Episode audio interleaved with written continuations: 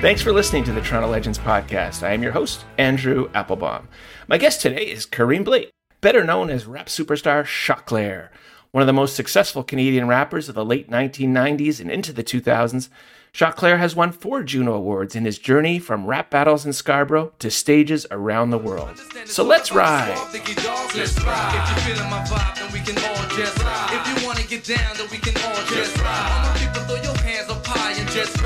Ride. East side to just ride. All my people from uptown to downtown, from Cali to NY, you know we all from the Florida Key to DT, just ride. All my people worldwide, how you feeling? Just ride. Like an 850, the turbo. Welcome, Choclair, to Toronto Legends. Thank you for joining me. Where are you and how are you?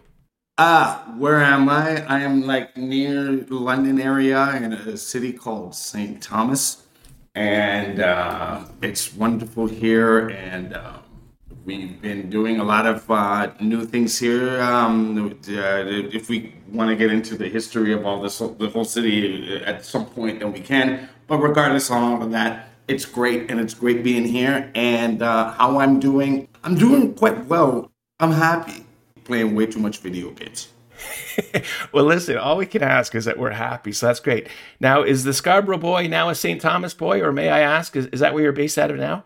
You can never take the Scarborough out of me. I'm always Scarborough. Everything that I see, like even I was just, uh, I met a couple people the other day uh, as I'm like negotiating my situation out here in St. Thomas and I approach everybody like I'm in Scarborough. And then they're in St. Thomas, and then they're like, well, wow, yo, you're, you're too aggressive, bro. I'm like, I'm not aggressive. I'm just Scarboroughing it right now. Like, what's up?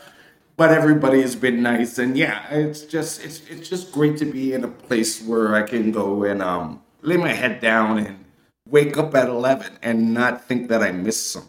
I probably did, but I'm, I'm okay with it. I'll tell you, if one thing we've learned from this whole pandemic, we, we everyone's kind of changed their speed and uh, everything like that. So it's great to hear you relaxed and having fun.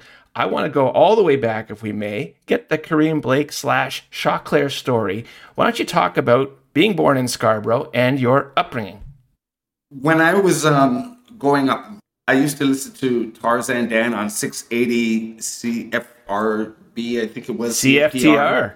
Yeah, and Tarzan Dan. Like that's like if I was even able to listen to like uh, Will Smith rap song, that was the only rap song you were hearing because they weren't playing no rap song, with the exception of every Saturday, eighty eight point one with Ron Nelson and Mastermind and DJX and eighty eight point one, one to four. That on Saturday, that was the only time you're ever going to hear any hip hop and then you had to go and catch all the um, when they would play rap. Uh, uh, what's his name? What was his name? Mike Douglas, the guy that did um, Soul in the City, uh, much music before Master T took over. Mike Williams. Mike Williams, yes, and big up to Mike Williams. But yeah, but like uh, yeah, like uh, that was uh, me. So I just went and I started just like I'm listening to Quiet Riot, like all the big hair bands in the '90s, uh, '80s, sorry and all these other stuff. And then I went and I was rapping because my brother, um, he was known in the community, and they used to call me Junior. And they would say, "Hey, Junior, you're gonna rap like your brother." I had no intention of rapping like my brother. His name was Livy B. I was like, I don't know. I think I was Special K at that point. And um, and then I went and I rapped that. Uh, I remember it was 3181, which is right on the corner of Markham and Eglinton, right on that corner. And I went over there and I rapped. And because uh, somebody asked me, like, you're gonna rap like your brother? you're gonna rap like your brother? And then I went and I did the rap. And somebody said his name is Sean. He's part of this group called Usual Suspects right now. And he said to me, "You're good. You should stick at it." So I stuck at it. And then I just kept rapping and rapping because somebody told me I was good. Well, as you say, you were first known as Junior because of your brother's success. But when and how did you become known as Choclair, light as air? I was at Pope John Paul II, and people just came to school and said, Yo, we hear that you got a rapper here.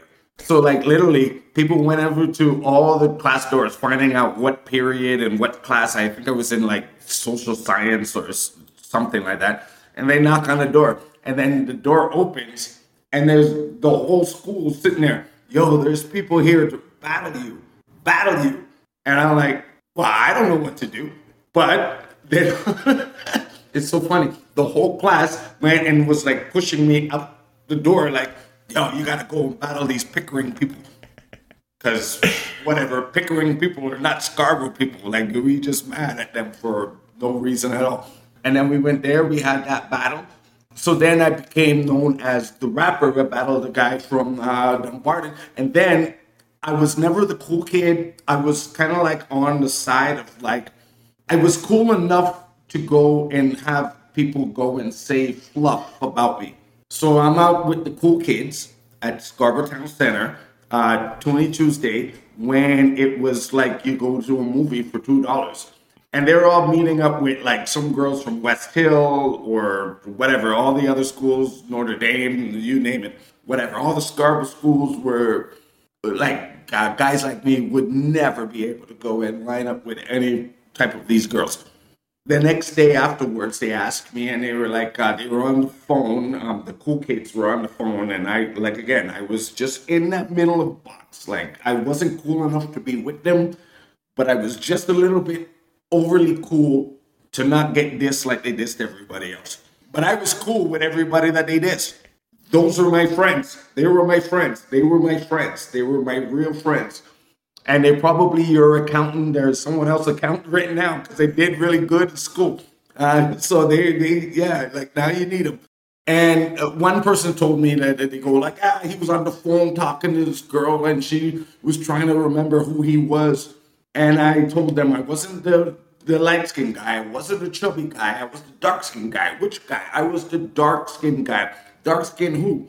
The chocolate guy, like chocolate. And then one of the cool kids went and said, Yeah, he's like, yeah, he's chocolate, chocolate, chocolate. And I told her, I said to the phone on the uh, to the to the person on the phone, I said to them, "Yeah, I'm chocolate, as light as air." So then all the kids now, now the cool kids, and we had this area in our school at Pope John Paul. Anybody that's watching from Pope John Paul, you know what I'm talking about.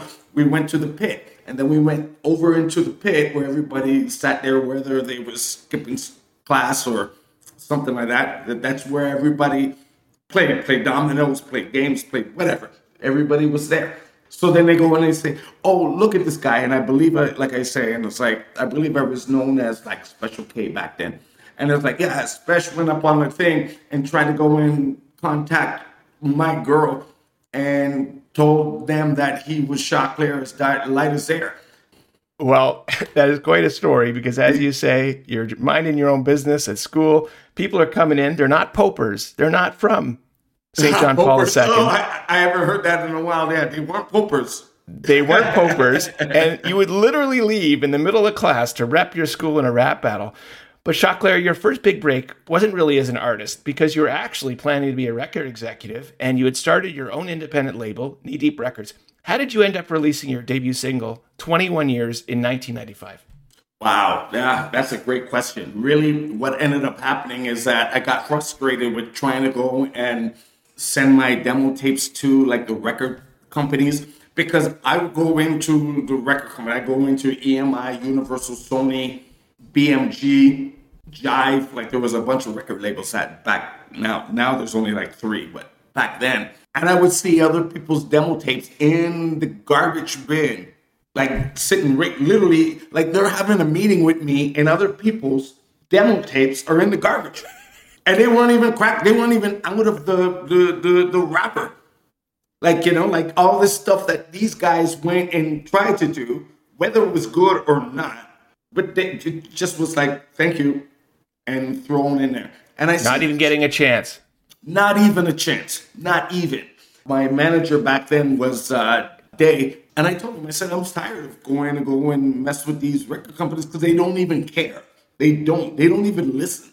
And I, I'm growing up in the era of like, remember when DJs wanted to be the first ones to play that song? Like when Who Shot Ya from Biggie Smalls came out. Who did not want to have that record? I remember listening to that record and then I heard bing, bing, beady ding, ding. And I was like, what the hell is this? Like, One More Chance, the remix just came out uh, with Biggie Smalls. And I was like, what is this record? What? And then I heard Biggie's voice on it. I remember walking up to the DJ booth, like you know, house party DJ booth, right? You know, everybody keeps bumping into it uh, and everything. And I went and I looked and I saw the Bad Boy emblem on the on the on the record, and it was like "Who Shot You?" and it was on the flip side of "One More Chance," and I was like, "This song's amazing." It became one of my favorite songs. I was like, "Who shot you?" Separate the wheat from the. I know the song from top to bottom and that was um, that was that. I'm sort of losing a little bit on what you asked me about. I'll, I'll, tie back in it because you're just bringing me back to everything. well, I, I know, Choclair, that, w- that what you're going to tie back to is that when you first released uh, as a record executive, so to speak, you had oh. released a single, but at that time, and you're going to have to explain to the listeners because we're of the same vintage, but the younger listeners won't know. Vinyl had a a side and a B side. Yes. Yes, you're you're correct. So okay, so at that point, okay, so now I'm back on track. So at that point, I was just like, okay, you know, the music industry in Canada sucks. So then now I became an executive, and then uh, uh, Day Day um, went and um, he produced this track called Father Time for Saukrates. Now we, me and him are record label people, and then at that point, we always needed a B side. There's always needed a B side. Like, what's on the B side of the record? Well, we don't know. Well, hey, I rap. So let me do a B side record. So Father Time goes and blows up, gets Saukrates signed to Warner Brothers. He's doing all these things for, um, I remember uh, the Arnold Batman, Arnold Mr. Freeze. He had a song called Freeze. Everybody's watching, everybody's watching him. And then I'm like, one day I'm listening to 88.1 on a Saturday, like that's the only place where you get your hip hop uh, in Toronto at that point. And somebody called in and said, Hey, I really think you guys really need to check that song on the B side, Choclair. You really need to go and check that song out. And I remember because I was listening to the radio back when they would go and take live interviews, like radio live, like they would just answer your call live, like uh, hoping that you wouldn't curse or say something crazy or something like that. And then I remember DJX being like, "Yeah, we really did, we we've been paying a lot of attention to the first time, which was my record label, and I'm happy because he did to sign. This song is pumping." Father Time, everybody out there, you go and listen to Father Time. Father Time is a hell of a song. And then it's like, but we really need to go and just listen to this other song. And then they started playing 21 years. And then everybody was like, 21 years, 21 years. And then it just kept pumping, pumping.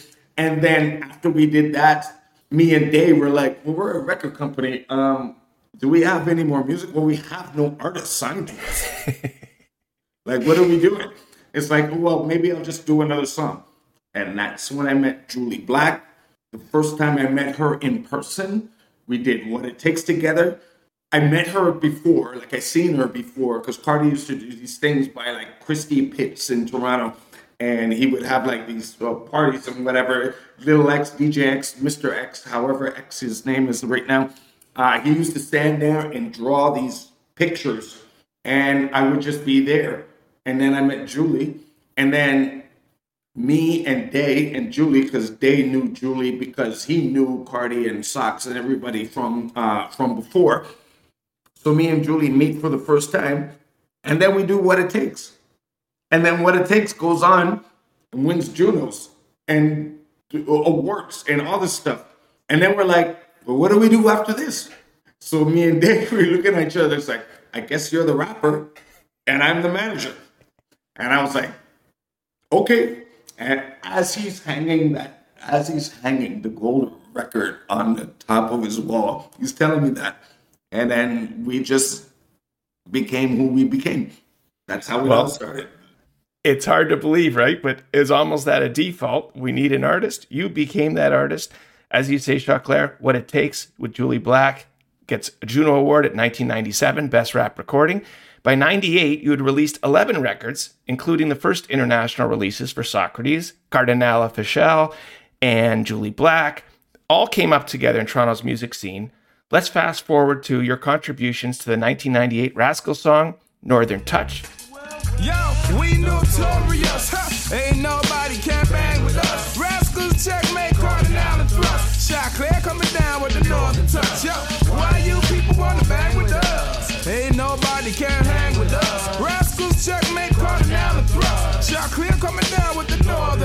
northern touch, big baby. This was the hip hop anthem for many, two Juno Awards and a Much Music Video Award. It's something that we're, we're going to talk about the reunion you recently had. But what do you remember about the collaborative recording process uh, that went into Northern Touch? So at that point, I had a summer job, and my summer job was being a daycare teacher. My mom got me the job, so it was a summer job. So then, because back in the 90s, at that point, there wasn't a lot of male influence, let's just say that male influence on like these, a lot of single parent mothers, a lot of single mothers. So I'm working at this daycare center, and I'm that my mom got me a summer job. So I'm just working in summer, and it started in like '94, somewhere around that era. So I was just doing a summer job, but then all the kids started gravitating towards me for whatever reason. Like you know, like I have my own kids. I know my kids love me, so it's probably something that I did that made them love me. You um, are affable. Yeah, and we were like cool, like me and the kids. I remember, I remember all. I, I still remember most of the kids, but I was working with these kids, and and I would be at there like after school because it was attached to Mother Teresa. It was called Mother of Compassion Child Care Center, and it was attached to Mother Teresa School that was in Malvern. So everybody in Malvern went to school there, and then if they had kids, I'm watching your kids, and I remember because they would be like, they're "Like, aren't you that guy in that video?" And I'm like, like, like literally pulling like some type of whatever they put in their mouth. I'm trying to pull it out of their mouth. Like, hold on, I'm just trying to stop this kid from suffocating. Uh, and I'm doing whatever they're doing. And I remember because I got a call from work. So like I had a cell phone, but like imagine back like when like somebody actually calls you work. So my boss the, the, the, the supervisor, commissioner, whatever you want to call it. It's like, hey, you got a phone call on line one. I'm like, well, who's calling me? Because I'm working and my mom's here. So the only people that would be calling me would be my mom. And then, but she's here. And I'm like, oh, so I answered the phone. And it's Sol Guy, which was the manager of uh, the Rascalz at that point, and Big C, uh, Craig Mannix, which now is like uh, the, some superstar at Universal right now. And they're like, hey, we got this song with the Rascalz. You don't know who this other guy is. His name is Checkmate. And um, we got this, and we want to go and uh, send you the thing. And this is when they used to send like the two inch tapes, like the big tapes. Like it's not like email, like send me the file. It's like, no, it's big, big tapes. And so me and Cardi, because what used to always happen back in the day with me, Cardi, Saukrates, Jully Black, Tara Chase, Solitaire, Road Dollar, all of us, Marvel, everybody. We always went to everybody's session. Like it was just that. It was just that. Oh, you got studio? I'm coming. We were always with each other. So then now it's like, okay, well, come to Bathurst and Spadina. And I remember Mastermind was there. So me and uh, me and Cardi, we go into the studio. So it's me and uh, sitting that in the studio, right? And everybody wants to go last. Like this is the moment everybody wants to go last. So me and Thrust we do paper, rock, scissors. Paper, rock, scissors, rock. I lost. That's why I went second and Thrust went last. Literally. Word up. Yes, yes. From the northwest, Van City. Oh, desire. Uh, I like chillin'. Monday night, raw watching. Yeah. Me and Danny O at the Sky Dome. When it's in town, my peoples know I just be regular. So haters start dissing. But steady, reciting my lyrics up with my in their mouth. They swallow in. Talk about they need some oxygen. Uh. People need to know. Choclair, the moving no slow mo. Into women like a gano. Carlo. Shh, shh dollars in fists now. How you gonna feel when you see the six triple low wheels start to peel? Swap dog appeal, y'all know the deal. If you don't, ask my man Wild Dog. He'll tell you the circle, rock the spot. Represents like my Northwest connects rascals that make the cash flows indeed. Yo, I down the gold schlager, big C, puff the Choclair with the mouth colorful like the currency. It's uh, somewhat shocking to know for a uh, professional recording that uh, you went with rock, paper, scissors, but the uh, results can't be uh, can't be beaten because that song came together amazing. That was exactly how that song came. And then I remember because Cardi now, now he's like sick, like uh, the flu or whatever. Like if, if if he was to sneeze the way somebody would to be sneezing right now, they'd be like COVID, COVID, Yeah. COVID. He's sneezing all over the paper place. He got like two tissues up in his nose. And then I'm like sitting there. So I started writing this hook and I was like, we need no tour. And I was like, ah, I need something. I need something, something. And Cardi has that energy.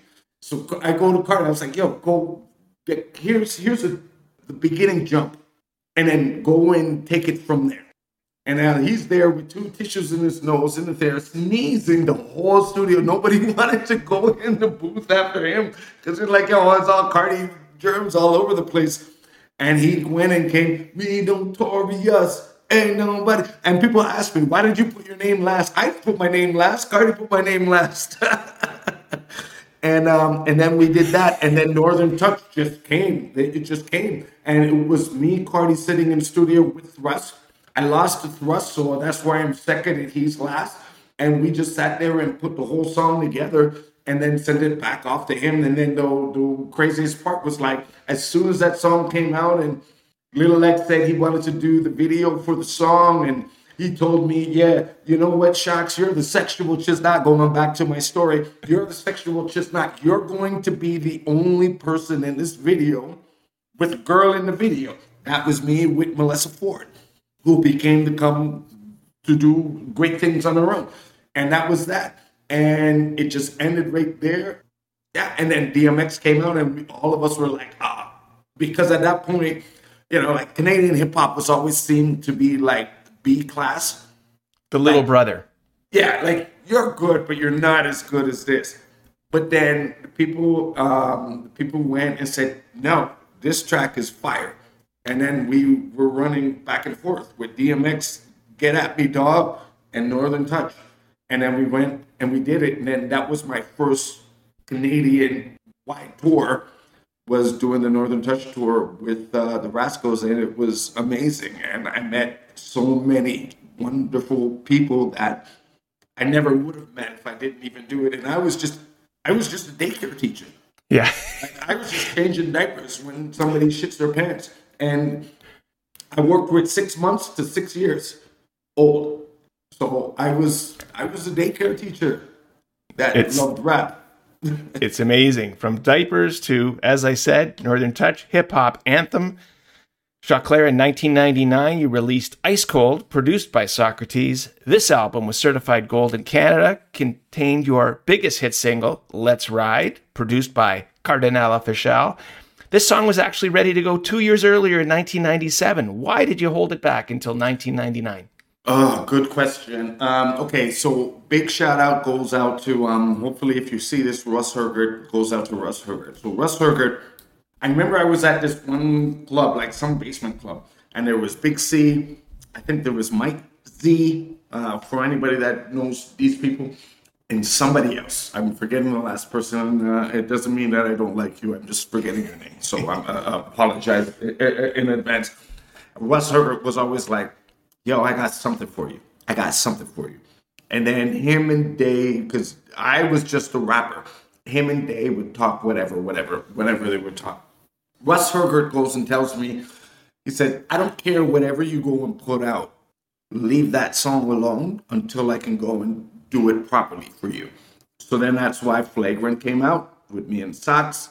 The one track with uh, Rest in Peace with me and uh, Guru, Bear Witness, Gang Starr with Tony Touch on the scratches and everything. Because he was like, I have plans. So he went and he did all his plans and whatever and got me the deal with Virgin. And then he went and kind of like a good flash note. Little X is very, very, very first video that he was involved in was the second half of What It Takes. When he came back from working with Hype Williams, nobody would give him a chance because he's Canadian, right? It's got to be B class, right? Like it's going to be B class. So he was trying to do a bunch of videos and all this other stuff, but nobody would give him a chance. Then that's the second half of what it takes. We gave him that chance. So then now we're doing this video. And then we did Northern Touch already. But now I'm reaching back out And I'm like, and Russ Herger as as well. I was like, let's do whatever. The video cost about two hundred thousand, but around that time, like Busta Rhymes and Janet Jackson, everybody's doing videos that are like a million dollars or or more. He made our video look like it was a million dollars and it wasn't. And everybody at Virgin looking at me like he's bleeding the bank, he's bleeding the bank. It did what it did, and it did. And now, right now, like even right now, there's a company called Onlia, which is an insurance company, and now they're using the same song to go and promote their packages. I don't have. Uh, um, I, I, should I say it because I don't know if I'm going to lose my endorsement. but they um, but like they're using the same. They're using the same song. Wow. And it was all Russ Herger and Russ Herger because he saw it and we did it and um, and I have nothing but love and admiration because he was like and that was three years in it and that was 1997 because I did that song right after I did What It Takes and he said don't release this song. It's a great lesson about relationships. It's a great lesson about having trust. You had to have trust that everything would work out. And as you say, it all comes back. You got Little X doing your Let's Ride video, and like you say, uh, almost kind of getting it at a discount, so to speak. And you got this amazing product because you had this great relationship. Oh, it, wait, wait, it definitely was not a discount. it costs a lot of money. I hear about it all the time. so there was no discount in there, but he was able to do it because we gave him his we gave him a shot, and he did the what it takes, which went ended up getting him his first Juno award. He got an award off that, and then now we're stepping up, and now it's like okay. Now let's go and do this video for Let's Ride. He brought in my ex-girlfriends, girlfriends I was in, uh, girls that I was at high school with, everything like you know, like when like X would just bring the Toronto girls, like when all the Toronto girls were in like um, Ludacris video and Dr. Dre video, all the videos that X would be doing. There were a lot of Toronto girls, and they were there, and um, and he he hollered back at me, and it was uh, it was good, and yeah, and um, I'm not familiar with any of them as of today. It's just um, all I could say is that they look great in the video, and they did a good job it's a it's a classic video. If you are enjoying this Toronto Legends interview with Kareem Blake slash Choclair, please check out the more than 100 additional episodes available anytime.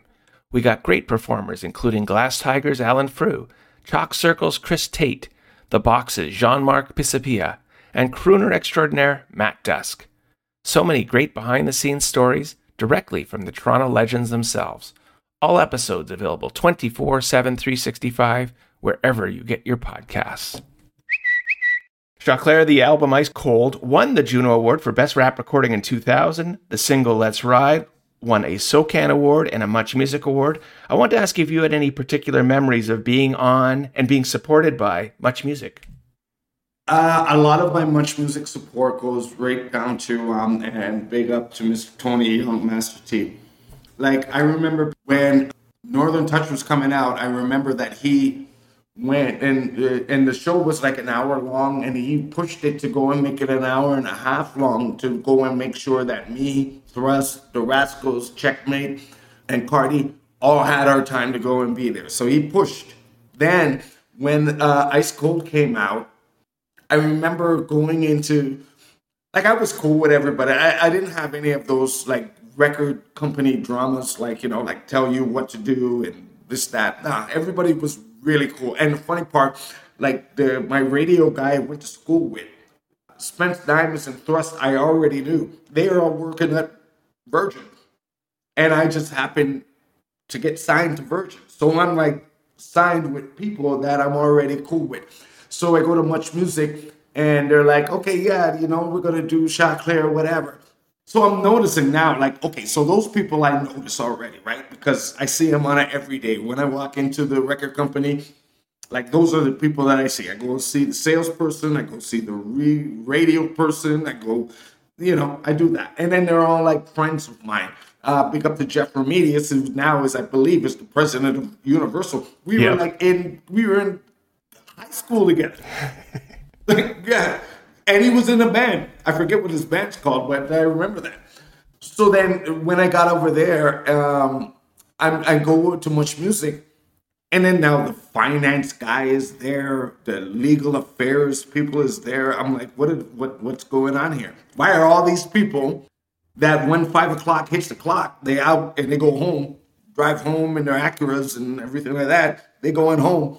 Why is everybody here? And then at the end of the night, Master T, because they had like the two big ice sculptures. It said ice cold Choclair. And I was just like, oh, okay, good, great, great, great stage situation. Looks good. But that's when they went and they presented, and they were like, at that point, it, when they went and said, like, yeah, you are have the fastest album of ever going gold. Well, and I and I'm like standing at much, and all my friends are there, and then they take me out to this uh, a great restaurant, but I'm eating food that I'm not used to, like pheasant, alligator. Too foo foo. Yeah, I just want a curry goat rice and peas, right? well, but it was good. it was good though. Big shout out to Master T. Choclair, when we fast forward to 2018, the Northern Touch All Stars, this being Rascalz, Checkmate, Kardinal Offishall, Thrust, and yourself, reunited 20 years later to once again perform Northern Touch at the Juno Awards. How did this reunion come about, and what was the experience for you getting back together with your peers two decades later? It's always great because, like, like anytime I go out to the West Coast, like I holler back. Like I know, like Red1 lives out somewhere on the east, uh, in the East End, out, out out here in Toronto now, and then we bump into each other. But it was always just that. It was like the first time I ever met the Rascalz is like I think I was on the Beat Factory tour with 21 years with Ramos and Daniel and Monolith, and we were touring in like a, the, one of them the, the budget vans, like with uh, the 11 seaters and you know, like it was just fit. And then, and I remember going in. I believe it was a club called Mars, and then I bumped into Red1. He's like, "Man, I'm a big fan." I'm like, "You're a big fan? Like, don't you know who you are?" I'm a big fan. Oh, we know you, but I only had the 12 inch. Like that's when just a second was just out, and you're like telling me that you're a big fan, and yeah, it was. It, it's always good. It's like it's just it, it literally like when we catch up with each other, it's literally is just a matter of like how you been, what are you up to? We just catching up. Like there's no fallout, it's no this, no that, no that. It's just like what are you up to? What are you up to? And and then we just kind of connect in that in that way, and um, we just you know just it's it's love every way, all the way, all day, every time. Another source of uh, great memories for you was in 2018. You joined Classified and Maestro Fresh Wes on the Canadian Classic Tour. Had you enjoyed touring as a classic? I understand the tour suited your your uh, lifestyle schedule better in terms of the hours. Well, number one, it did suit it because the shows were usually over by eleven. so, like you know, like uh, it was good to be like like you had time to do whatever you wanted to do after the show. Like usually, you know, like you like uh, you, you do a club show and you're done at 1.30, 2 o'clock, and by that point, you just got to go home. You can't even get another drink at the bar or something like that. Like it's just it's over. Uh, being a part of that as um, one of the things, one of the greatest things is that I remember class telling me. Um, yeah, I remember. I think it was at the Marquee in Halifax, and he was like, "Man, I did my one of my first shows was opening for you at the Marquee uh, in Halifax." And then now me, and then my big brother Maestro, who I look up to, Maestro and Michie Mee, they always get annoyed by me because I quote their lines every time. Michie Mee, I always quote um, the her song uh, Michie Mee on this mic. I say what has to be said, so I'll be like. I see Miss Shami. She'd be like, hey, baby, how you doing? I'm like, people here am and here I am. People something equal and I start rapping. She's like, stop it. And I'm like, no. So that's how I greet her. Maestro, I'm like, what what's uh, it's it's it's not uh, conducting things. Uh conducting dance. So I run up and I and I say hi to them, like it's just my little whatever and being on tour with these guys and then going seeing the, the, the, the elevation of years. So you got Class is a new guy now doing his tour. You got me, I guess I'm in the middle. And then you got the veteran maestro. So I'm like on stage with these three, and then I go and I see all the artists that are there, and everybody like you have people that are there to see Maestro, there to see class, and there to see me. But then you have the people that are there to see just great music, and then you have people that are there. It's like, oh my gosh, you three are here, and then we do it, and then we're done by eleven. well, we're not getting any younger, you and I, so I can see how that would appeal to you.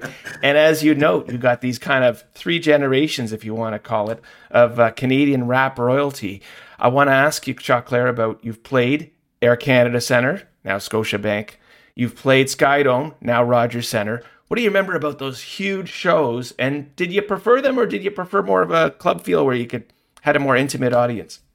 Ah, that is a very good question like I like to be like uh, I remember being at um, whatever it's called Molson Park up in Barrie. Yep. Uh, when the Beastie Boys did it, it was forty thousand people in the audience, and it goes back and back. Now I'm thinking, I gotta yell for that thirty nine thousand nine hundred and ninety nine person that's sitting all the way in the back, but not thinking that yeah, they got speakers on the way down. like you don't have to yell. Like you know, they'll hear you.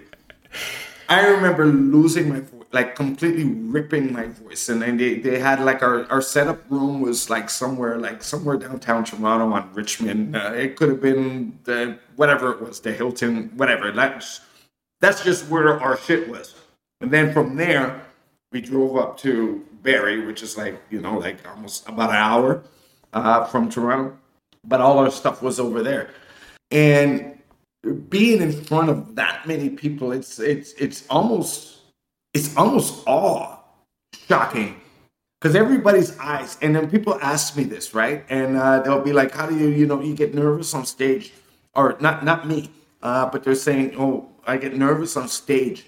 And then I go and I tell them, I'm like, turn that nervousness into adrenaline. Mm-hmm. Because now because you know, you know already all of those eyes, those 40, 50,000 people. And like when you look at it, like it, like when you look at a Woodstock, right? Like you just see masses of, of people, right? Like and you're just like, wow, there's a lot of people there. When you're on stage, all those eyes are looking at you. It's a little bit like, okay, then. Yeah. Now I gotta now I gotta please all these people that have all these different type of life and vibes and everything that goes on with them. And then you just go out and then you turn it into adrenaline. And then you go and you say to yourself, yeah, this is why you're here. You're here to watch me. Now, you may not know that you are here to watch me, but what you do know is that I'm on stage and I'm about to rock you. And that's what I tell to other people. Turn it from adrenaline into uh, turn it from anxiety into adrenaline. And then when it's a smaller crowd, it's like you get a chance to go like if I'm in a show where there's like you know 700 people there and the people are right up on the, on the front of the stage, and they when when they say something to you, you can hear it and then you respond back and you say something back to them. But that's cool because now you're talking with them, and then you know what they do? They come up to you afterwards at the show and then be like, "Man, uh, and then they talk to you, and then they're like, "I can't yeah. even believe I'm just chilling like this." They think you're so. I'm like, well, who did you expect me to be? I'm a humble dude. I don't care. Like you know, like I have a job like you. My job is just that I do it in front of a whole lot of people, and you like it. I like what you do in your job because if you're keeping my water on, you're good. I love that. Yeah, I love that. You just don't get the hail ups as much. But thank you for keeping my water on. I just do a job like you, and I'm a regular person like you. Uh, uh, and um, I don't put myself over anybody else. I always put myself on a level of everybody else because everybody's important. And I'm like, yeah, yeah like it's just me. It's just it's just what I do. It's just, I do music. You well, do plumbing, and thank you for you, doing plumbing because I don't do plumbing. so if something As, goes bad, I don't know what to do. I need to call you. everyone's got a specialty. And as you know, you were able to get in front of a more intimate crowd. You rose the occasion when you're in front of a bigger crowd. And you did play with some of the biggest names in rap. Choclair, I want to ask you about some of your interactions with some big names. Method Man and Redman. What do you remember about interacting with them? Beverly Hills, right before Ice Cold came out I'm in like I'm I'm in Beverly Hills. Like I, I'm like, God, what what am I doing in Beverly Hills? I never thought I would ever be there. I, earlier in the day, I'm down Melrose, like I'm seeing what it all looks like. Coming in the door, I remember uh, if my angling is going right. Coming in the door right there, I noticed Red and Meth came in, and this is right when the Blackout album came out, and that's right when my album came out. So they're walking in, and they're walking. Holy shit! There's, Red. I met Red before. I never met Meth before because Saukrates was signed to Redman and uh, through Gilla House, and um, so I met him before. But like you know, like uh, I'm in Beverly Hills, and you know, like I'm not in Canada. I don't got free healthcare, uh, so I don't know what the hell's going to go on. So, but they're walking over here and they're walking up to me and I'm like, okay, so I'm seeing the path, and I'm like, okay, well, this they, they need to pass by me. They need to pass by me to go wherever they're gonna go. And I'm like, okay, so you know, like I'm a big fan. Redman is one of my all-time greats. Method Man, I really like as much as well. So I'm like, there's Red and Meth, and they're walking right by me. So they're coming in, and I'm like, okay, keep it together. Don't fanboy this thing out. Like, you know, like say, yo, respect, respect, and shake their hand and let them do what they do. Don't hold them down. So now I notice that they got a cross right in front of me. I go to shake out my hand, and like, man just place is packed with everybody everywhere, left, right, and center. Top, like everybody's punching. I go to shake his hand, and then Redman goes to me. He's like, "Motherfucking Choclair." Hmm. And I said, "What?" I said, "You know how I know who you are?" I said, "Why?" Because we're number one in every stinking country except Canada because of you.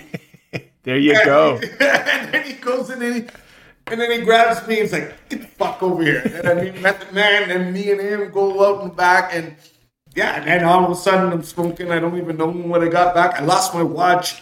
I got locked out of my hotel room and I'm walking around like like an idiot. But like uh yeah, yeah, yeah, great. it, it doesn't matter. You had this great interaction with Method Man and Redman. The, the other person I wanted to ask you about Choclair, Mix Master Mike with the Beastie Boys. Whoa, yeah. So we toured Canada because he was uh, was me, Rozelle, and Cardi, Solitaire, and Sox on some dates, usually in the Ontario dates, and then Rozelle and Mix Master Mike in Canada. Then they wanted to do the tour, which was like 47 shows in 52 days. And we went all across the US with JS1 as well. Uh, and Mix Master Mike did his thing. And then we ended up going over to Amsterdam, which was the first time that I ever, um, well, we went over to Europe, but that was the first time I ever smoked weed. So Face Off is on the TV. Me and JS1 are sitting in this cafe. Rozelle don't smoke, or if he did, uh, he wasn't smoking that day. If, if he if he does, and um, we're like sitting there, and Face Off is on. So it's um, Nick Cage and uh, Travolta. Travolta, and it's on the TV. And now I've never smoked weed ever. And then across the street, and then you know how these European streets, like they're very narrow, right? Like they're like this close. Like here's one side and here's the other side. So we go there, and now Face Off becomes my favorite movie ever. um, they they gave me a whole like uh, you know like uh, the, the menu of what, and I didn't know what to order. So somebody's ordering, JS was ordering it for me because I don't know what what am I ordering. I have no idea what I'm ordering. Then I get out of the place, and then I walk in, and then across the street is the red light district. There's just girls in the window, and they're telling me 40 guilder, which is like $15. and I'm like, oh, solitaire was there. And then um and then that's where the story will end because I can't put anybody on blast. But I remember looking at solitaire, I was like, like now I'm like, I'm smoked. I'm everything with JS1, Rozelle. I'm in Amsterdam, never been there. Trying to go and do one of them, you know, like on the boat with the stick. yeah. One of those things uh, down all this stuff. I come out of the place, and then now there's nigga women in the window, and then story ends there. I'm su- I'm surprised based on all this, Choclair, did you you did not immediately move to Amsterdam. Speaking of smoking, and a guy who's really uh, continues to be top of mind, he just had a great Super Bowl commercial. Snoop D O double G. What were your interactions with Snoop Dogg? Uh, he's amazing, man. And I can honestly say I hope I believe that I do, but I hope that he always remembers who I am because we've done so many things together. Like I toured with him. I went to his house. I remember when me and uh, there's a song called Skunk, uh, which is off Memoirs of Blake Savage, which is me and Kurupt and Sox produced it. We went out to LA, and then just by chance, the day we recorded that song was September 11th, 2001. That's mm. why you'll hear like Kurupt will say it in, in one of the things like people want to bomb our trade centers. You motherfucking bitch ass niggas calculate, calculate, because it was on that day. And I remember because Sox called me in my room and he was like, Yo, are you looking at the TV right now? It's like it's like a movie right now. And then I turned on to whatever news station and and then yeah, and then we saw that. So I called Kurupt. I was like, Are you guys cool to still do this? And then now they're locking down all the planes, like right, like there was no flights, like everything is locked down. And it's like, yeah, yeah, yeah, let's go and keep doing it. Let's go keep doing it. So then we went over into the studio and did it, and um, we did the song, uh, and that's Skunk. Uh, that was on the Memoirs of Blake Savage. Later on that night, like, because now we were supposed to leave that night but there's no planes going for like four or five days or something like that, whatever, however long they locked it down. So Snoop, Alkaholiks, uh, the East Siders, Twins, all, all like all the West Coast guys, they're about to go on tour. So I guess the bus, which well, it's not even a guess. That's what actually happened. They ended up going and uh, going to Snoop's house. I remember we pulled up by Snoop's house. The DJ, DJ Jam, brought us up over to the spot. And then we get in touchdown and make sure we had no weapons or whatever. Like he had a full security system going wow. on over there. And then we walked in. And then I walked into his house, and I remember it was Madden, uh, like whatever it was, Madden 2002 or something like that. Everybody's there. Everybody, Xzibit, Alkaholiks, you name it. You name the West Coast rapper, everybody's there. And I mean, socks are just like, you know, like here's two Canadian boys just walking into the place. So we go into um, Snoop's room, uh, not his room, but like into a studio room. So then in his room, he has all these things, everybody that's been there. So you're seeing signatures like Quincy Jones, Method Man, Michael Jackson, this, that, all like it's all signed up there. And the room was like a Fisher Price picnic table. Like, you know, mm. like the yellow seat on one side, an orange on the other and the whole table's green. Yep. So Snoop comes out and then he's like, What's up, man? How you doing? Yeah, you know, like I'm just doing this 18. Yeah, you know, we just do, yeah, you know, the stuff that we, yeah, it's good to hear your music. Yeah, man, you know.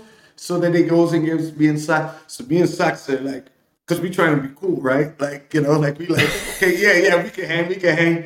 Man, then we did one of these, like, uh, uh, too bad there's not a wall here, but like, imagine if I'm leaning on the wall, like me and Sox, I look at Sox, and Big C was there, Craig Mannix, uh, a couple other record company guys were there as well. And he just noticed us. Like, if my shoulder is leaning on the corner of the wall, I look at Sox, it's like, Are you good? Yeah, I'm good. Okay, how do we do this? I don't know. And then you just see us, like, you know, like, turn and go into the room. And then we go into the living room and everybody's playing Madden. And everybody's jamming and jamming and jamming. Like everybody, like every single Dub C sitting there, Ice Cube, like, oh, what's West Side? I'm like, I don't believe where I'm at right now. Like I don't I don't understand what I'm doing right now, and I'm super high. One thing you don't want to do is try and keep up with Snoop Dogg. But Choclair, you uh, you you gave it your best shot. I, I, I, gave it my best shot, and I, and then afterwards, once it all wore down, and I was like, then we went, and then he had another studio inside his parking garage, uh, just so it was just over on the side there, and then like yeah, and then we went and did a tour together, his whole whole whole Merry Christmas tour that me and Snoop did, and we went all across the country. And he's like, yeah, Shaq Cleasley, what's up? That's why everybody goes still call me Shaq Cleasley, because Snoop was like, yo, what up, Shaq Cleasley? What up? So I went to his house, and then he brought me on tour, and we did all of Canada together.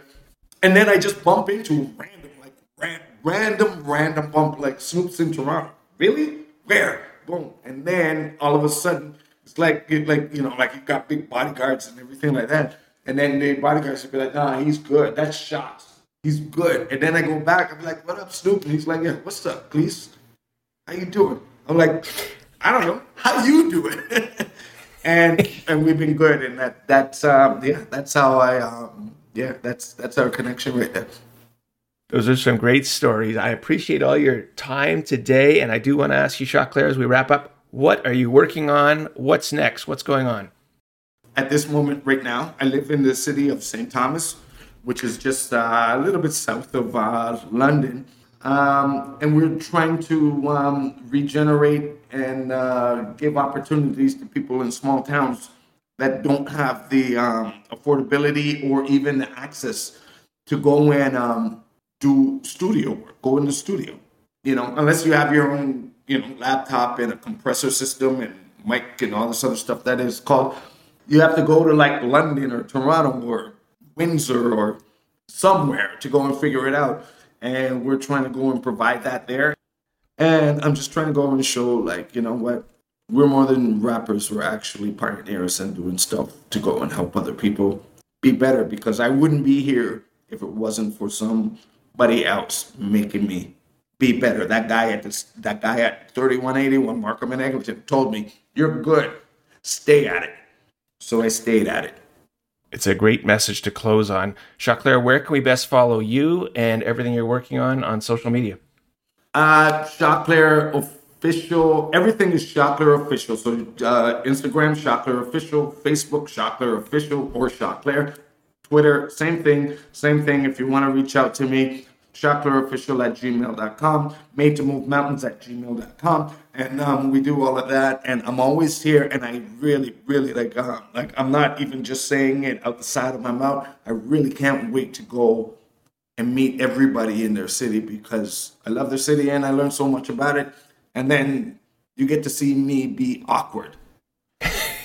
like, how do you fish? Like, you fish like this? Always learning new skills. Well, listen, it was great to meet you. Great to hear your stories. And uh, I want to wish you continued success going forward. Thank you very much, man. And thanks for having me on. And um, everybody out there, one love, one love. Check out Choclair new record coming out. Please go and support me and support people. The best thing that you can do for someone that is like on the road that you feel like has nothing, just give them, buy a sandwich from Tim Hortons and give them some food. They will pay it forward, as they say. That's it right there. Always pay it forward. I try to do that in my everyday. Pay it forward every time. Excellent. And to the listeners, we want to thank you for listening to this episode of the Toronto Legends podcast. And on behalf of Choclair, I am Andrew Applebaum saying mahalo.